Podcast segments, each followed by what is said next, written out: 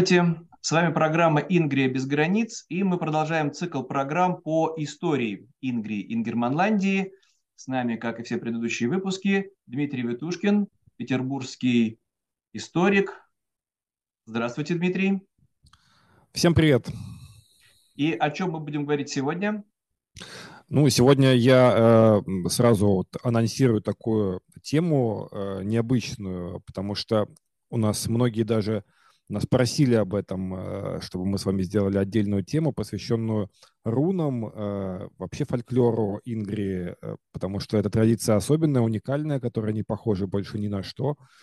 И сегодня мне в этом поможет даже вот такая вот доларнийская лошадка. Если кто бывал в Швеции, тот наверняка знает, что это за лошадка. И вот как раз как она связана с нашей сегодняшней темой, я в течение ближайшего получаса поясню.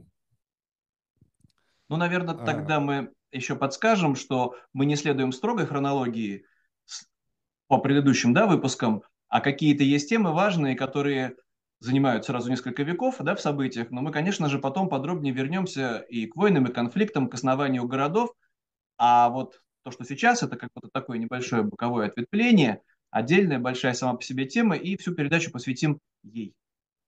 Да, просто мне кажется, что действительно э, руны и вообще фольклор, э, творчество народов Ингрии э, достойны того, чтобы мы хотя бы полчаса отдельно про них поговорили, потому что они, так сказать, эти руны, они вне времени, они вечные, они были там еще тысячелетия назад, и я думаю, что, надеюсь, что сохранятся и в, в будущем. А, так вот, ну, я думаю, что многие из тех, кто увлекается самой темой Ингрии, помнят, что еще в начале нулевых э, была такая замечательная песня «Ингерманландия», э, и исполнил ее Вадим Куралев, группа его «Электрические партизаны». А, на а, альбоме, если вы помните обложку этого альбома, изображена руна, руна Ингус, э, которая является таким древним знаком, скандинавским символом, одна из вот какого-то количества рун, а, которыми писали древние скандинавы, а, ну, что бы то ни было. То есть письменность у них была руническая. А так вот, здесь сразу говорю, что не стоит путать руны как э, вот именно письменность, как алфавит древний, еще до латиницы, э, и руны как э, ну, вот наши ингерманландские сказания, песни, то есть э, вот составляющие, допустим, такого эпоса, как Калевала, это тоже руны, но это как бы, несмотря на то, что они амонимичны, это два разных понятия. А вот, ну, хотя бы, я думаю, несколько слов стоит сказать сначала про руны, которые являются а, алфавитом, письменностью. А, тем более, что вот э, не случайно та лошадка, которую я сейчас показывал, я думаю, что многие, кто увлекается историей Швеции, они знают, что это за лошадка. Это лошадка из провинции Даларна доларийская лошадка, которая является одним из национальных символов Швеции. Ну, так же, как в России, там есть, например, э, палях или жестов, или гжель, или там еще какие-то, дымковская игрушка. Э, вот как раз-таки в э, Швеции считается одним из таких же символов. Это лошадка. Изначально их изготавливали для детей. Они были такие ну, наверное, с полметра высотой, чтобы на них детишки ездили. Эти лошадки делались из остатков мебели, то есть из того дерева, которое уже не шло на мебель. И вот как бы из таких обрезков, осколков эти лошадки сооружались, потом красились такие веселые красные цвета обычно. Сейчас там есть даже такие гигантские лошадки, которые стоят прямо на площадях, и они там высотой в дом. Это лошадь гигантская просто. А почему я ее вспомнил? А, дело в том, что а, руны, о которых мы с вами сегодня говорим, дольше всего продержались именно в Даларне, в этой провинции. А, Еще в XIX веке некоторые шведские крестьяне использовали эти руны, и даже э, те, кто бывал в Швеции, кто, например, забредал там на какое-нибудь старое кладбище, они могли увидеть, что там есть могилы XIX века, то есть, в общем-то, по историческим меркам недавние, им там всего там 150 лет плюс-минус. А, но они написаны вот именно этой самой рунической письменностью. Но с приходом христианства а, на э, север Европы постепенно э, вся эта руническая письменность была вытеснена э, обычной латиницы, хотя какие-то элементы, такие вот намеки на руны, они присутствуют и в исландском алфавите, ну и кое-где в Скандинавии. Это значит вот те руны, о которых мы так вкратце сейчас рассказали. Но нас-то интересуют другие руны, руны, которые являются песнями, сказаниями. И здесь важно понимать, что именно из этих рун да, состоит и Калевала, состоят и многие другие эпосы, сказания, которые в том числе собирались и в Ингрии. Как-то так вот принято считать, что что Калевала – это только Финляндия. А это совсем не так. Когда Лен Рот, молодой врач, путешествовал по э, разным регионам, он собирал э, материал для этого эпоса далеко не только на территории Суоми, но и э, на территории, скажем, Поморья, это нынешняя Архангельская область, на территории Карелии.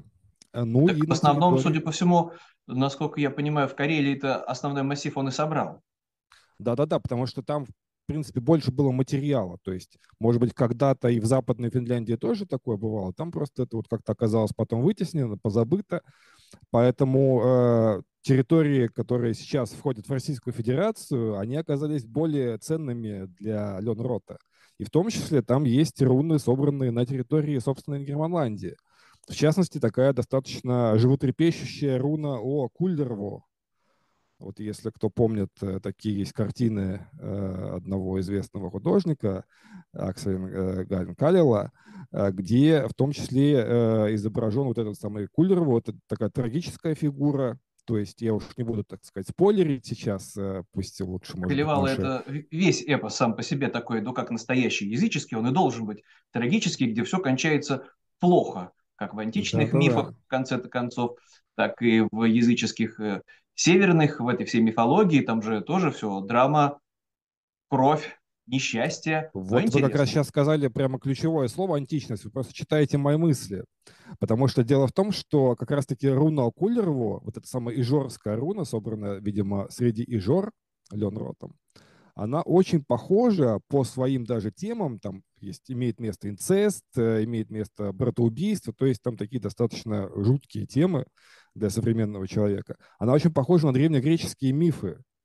И тут, конечно, ну такой человек а Задорнов, он бы, наверное, сказал, вот, наверное, там древние жоры, там еще с древними греками контактировали. Ну, мы с вами, наверное, не будем таких смелых предположений делать, но э, теоретически, смотрите, э, ну, наверное, какие-то путешественники, которые бывали в Ингрии, ну, допустим, тысячу лет назад. А они здесь однозначно бывали. Ну, как минимум, это могли быть купцы, которые приезжали по Балтийскому морю э, из варягов греки. Они вполне могли там какую-то книжку при себе иметь э, и просто, может быть, устно рассказать, передать вот эту вот э, информацию о древнегреческих мифах, и жоры просто это запомнили, а потом уже на протяжении многих поколений пересказывали друг другу, что в итоге и стало вот этой самой частью эпоса Калевала. То есть получается, что э, ну, вот действительно такая связь между Южной Европой, казалось бы, Грецией, хотя это очень далеко по тем э, меркам, по меркам того времени, и Северной Европы, наша с вами Ингрия, она есть. Э, вот, э, поэтому здесь еще есть такой важный момент относительно того, сколько в эпосе Калевала от Лен Рота, а сколько там действительно настоящих аутентичных рун. И почему такая ну, последовательность всех этих? Это же такой авторский произвол получился, в общем-то. Да-да-да. Ну, даже не, не дешь, я уж не хочу так обиждать Лендера, ты говоришь, не, не мы не обижаем, но понимаем, что привнес он, в том числе и от себя, творчества. Да-да-да, то есть на самом деле, ну, по большому счету, если так быть честными, э, это во многом авторское произведение. Ну, может быть, менее авторское, чем, не знаю, там, сказка о Золотом Петушке э, авторства Пушкина, которая тоже, конечно же, основана на э, легендах, а если учесть, что эти сказки ему рассказывала этническая Жорка, его няня Арина Родионовна в детстве, то, может быть, они э, то же самое происхождение имеют, ингерманландское. Вот. Э, ну, то есть, конечно же, э, заслуга Ленрота в том, что он все это систематизировал, он сам распорядился, какая руна должна быть раньше, какая позже. Понятно, что там все начинается от космогонии, то есть от того, как был устроен мир по представлениям древних жителей Ингрии. Тут, кстати, надо понимать, что у финно-угров традиционно считается, что мир начинается от птицы. Так что вот э, и, и Жоры, и э, многие другие коренные народы Ингрии, на вопрос, что было раньше, курица или яйцо, они ответят, ответят однозначно. Но только там не курица была, а, а обычно, вот, допустим, как у удмуртов, э, священная птица, тотемное животное – это утка. И считается, что вот такая гигантская вселенская утка снесла гигантское яйцо, а это яйцо потом разбилось, и из него вот произошел весь наш мир. И земля, и небо, и все остальное. Э, вот, такие достаточно, э, ну, очень хтоничные, я бы сказал, э, саги, высказывания, но они интересные, и стоит, наверное, как-то даже призадуматься, когда это читаешь. У некоторых других финно-угорских народов там не утка, а бывает, ну, там разные вариации, у кого-то чайка и так далее. Но, тем не менее, вот эта вот такая птичья тема, она сохраняется, и, кстати, не случайно у многих, скажем, этнических ежор до сих пор фамилии ну, вот это птичьи фамилии. Например, фамилия Харакка. Я думаю, что те, кто общался с жорами, они наверняка рано или поздно наткнутся на какого-нибудь человека по фамилии Харакка. Харак – это сорока по-русски. А, вот. Ну, кстати, так называли не только птицу, но и вот этот самый конек, который является частью избы, в том числе и жорской избы. А, вот, это значит, что касается э, эпоса Калевала. А, ну и, конечно, хотя бы э, конспективно мы должны сейчас вспомнить и других э, людей, которые собирали этот фольклор и которые его исполняли. Вот, например, многие, я думаю, были в таком городе, как Сортовала. Это уже не Ингрия, это уже Карелия. Сердобой. Тем... Да. Да-да-да. А, вот, э, многие там помнят, помните, там есть такой э, замечательный памятник такому старому дедушке, который сидит на площади. На треугольной площади, знаменитой, mm-hmm. да? Вот э, некоторые туристы, они так малодушно думают, что это Лев Толстой. Ну, действительно, чем-то немножко похож внешне. Он такой же мощный старик, лысый, с большой бородой седой.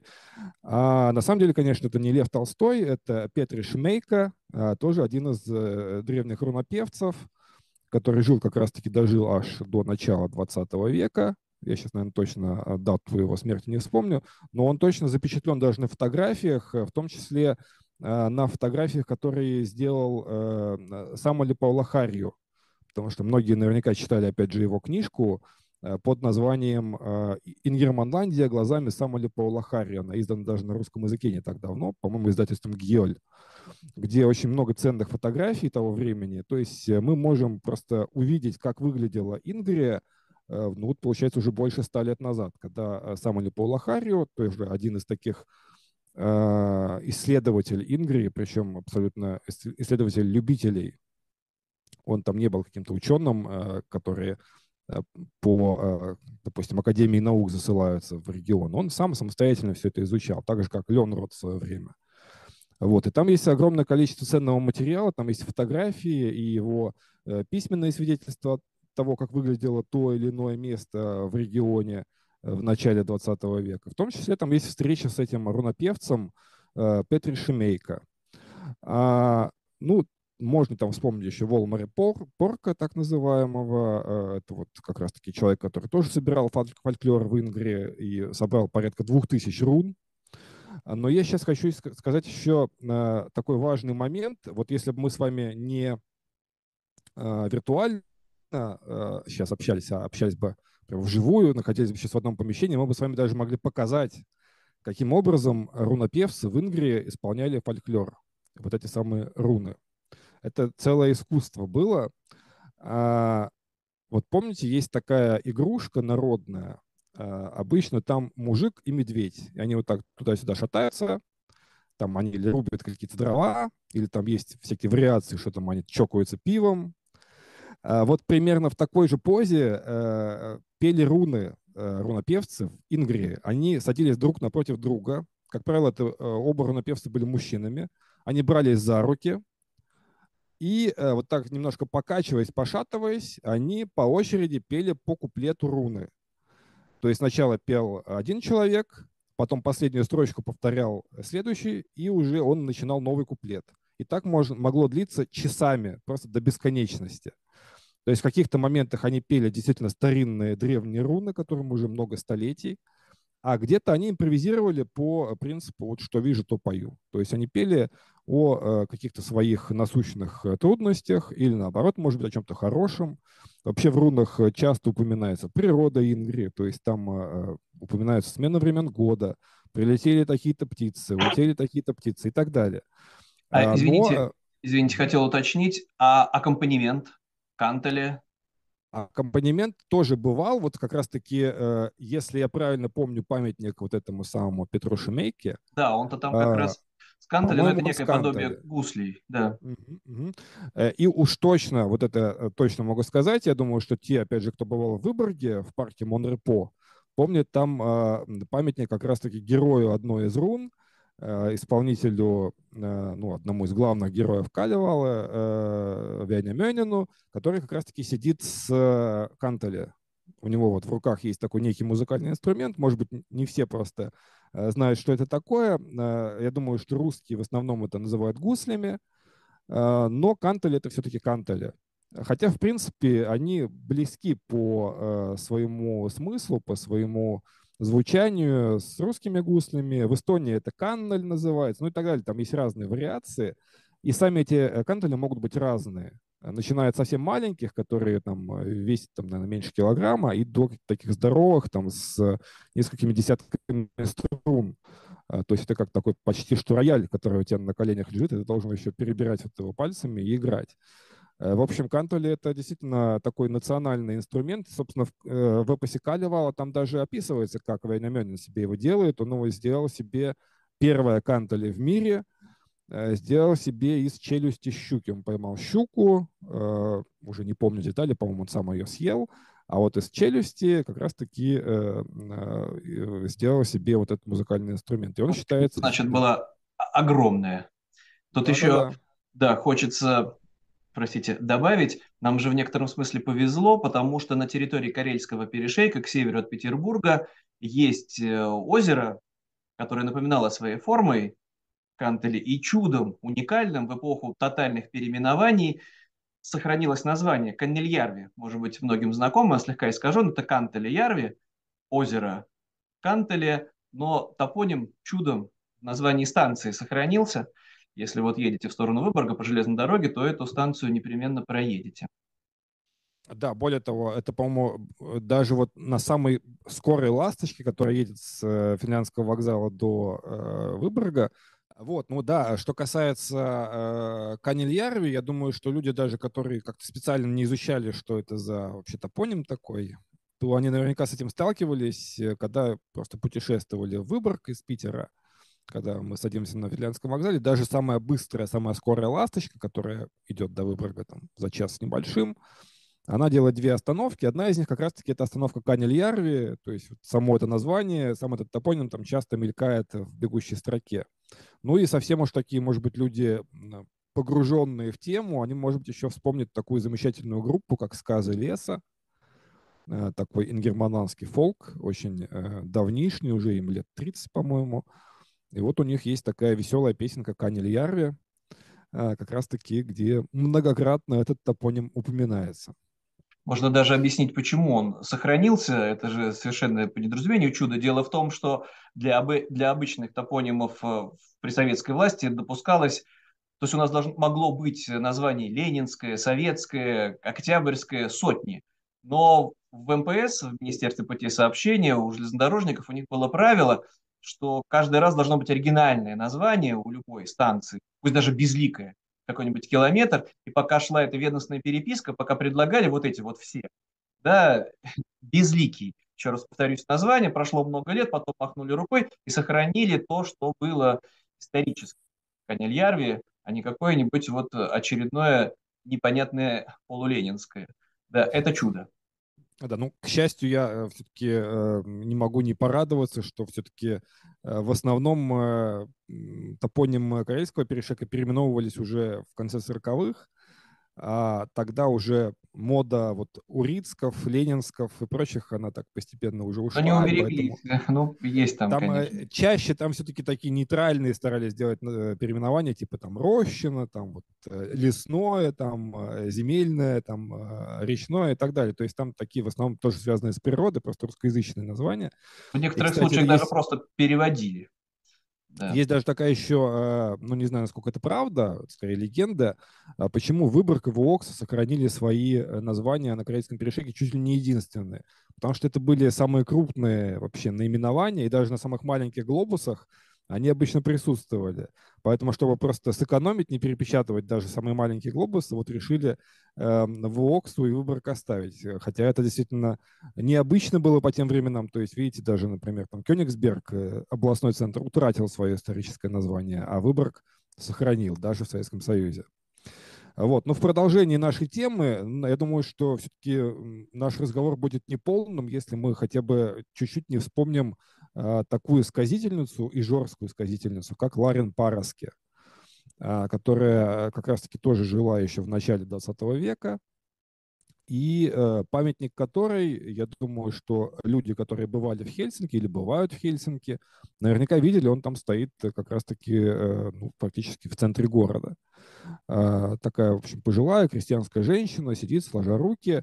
Э, видно, что руки ее знали множество физической работы, жизнь ее была очень тяжелая, то есть люди, которые изучали ее биографию, это подтвердят, там э, жилось ей всегда плохо, она всегда была бедной, а, но, тем не менее, даже вот по ее человеческим качествам мы знаем, что она сделала немало полезного. В частности, известно, что она, она выхаживала многих детей-сирот. Э, тогда это была достаточно распространенная практика в дореволюционном Петербурге. Э, многих детей из богоделен, э, которые там остались без родителей или от которых отказались родители, найденыши, потеряшки, их часто отдавали в семьи ингермананских финнов или вот коренных народов Ингрии. И известно, что Ларин Парески, даже безотносительно сейчас ее э, огромных заслуг э, в деле сохранения рун, она выходила таким образом на несколько десятков детей. Хотя, э, по-моему, там не сильно государство помогало таким вот людям, которые выхаживали э, этих детей, можно сказать, за свой счет. Вот. Ну, конечно, нас она интересует сейчас в первую очередь как именно рунопевица. Э, ее очень ценят, и любят в Финляндии. Вот, к сожалению, в родной Ингрии ее гораздо хуже знают, э, скажем мягко. Памятников э, Пароске у нас, к сожалению, не стоит, хотя даже э, с точки зрения современного российского государства и вообще российского государства, Ижоры — это гораздо более такой лояльный народ всегда считался, православный народ. И вот как раз-таки Пароски была из Ижор.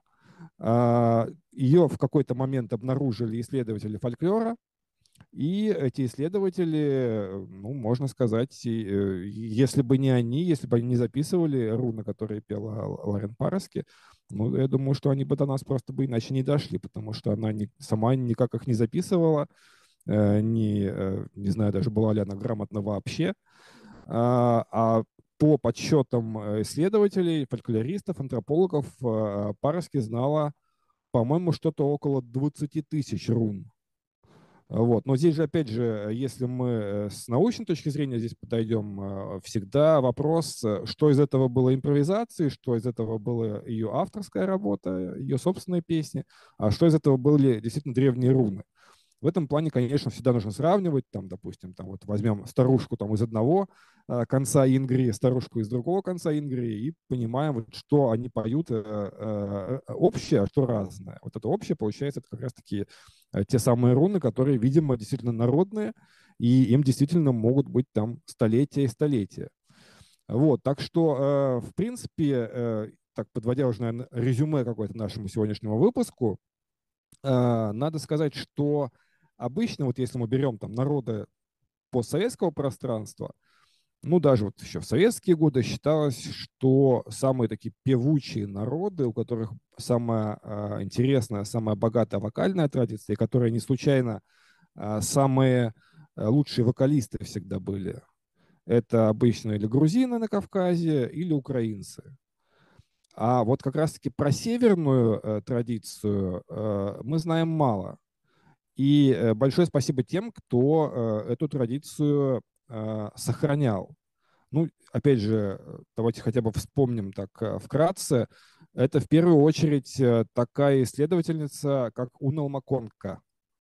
И если кто читал ее книги, не знаю, правда, есть ли они на русском языке изданы ли, но на финском они давным-давно уже есть. В первую очередь это книги, посвященные так называемым плачам потому что это тоже такая отдельная большая тема. Вообще считается, и антропологи э, практически единогласно э, здесь это подтвердили, э, что самая древняя песня вообще в истории человечества – это плач.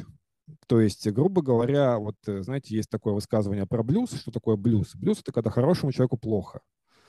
А, так вот, даже в древности, получается, древний человек, он обычно пел и складывал какие-то песни, когда ему было плохо, когда ему вот, душа как-то ныла и хотелось что-то такое, э, как-то это запечатлеть может быть, преодолеть какие-то свои проблемы. А хороших, веселых там таких песен, а, а, они, конечно, тоже стали появляться у разных народов э, и э, так или иначе, но это все было гораздо позже.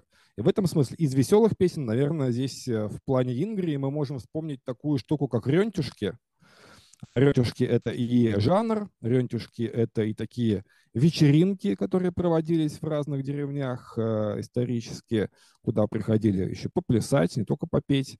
И вот э, даже есть э, некоторые ансамбли, как минимум один я знаю точно, которые так и называются рентюшки. Это вот как раз-таки э, те, кто исполняет фольклор, в том числе инкери, ну и вообще коренных народов Ингрии. Это то, чего больше нет ни у кого. Поэтому, ну вот, наверное, резюмируя наш сегодняшний рассказ, скажем, что в Ингрии есть место и печали, и радости, и это все отображается в нашем фольклоре, который действительно очень необычный. Потому что я говорю, вот если, допустим, фольклор украинский все знают очень хорошо, там есть масса исследований, книг, пластинок, то фольклор Ингрии — это уже можно сказать, что редкость. И получается, что, ну, наверное, если мы не будем этим заниматься специально, то а, а кому еще, кроме как нам? Поэтому я думаю, будем, что каждый... Будем заниматься, каждый, будем беречь. Да-да-да. Каждый патриот Ингрии, я думаю, что должен хоть немножко как-то вот э, быть в теме этого всего.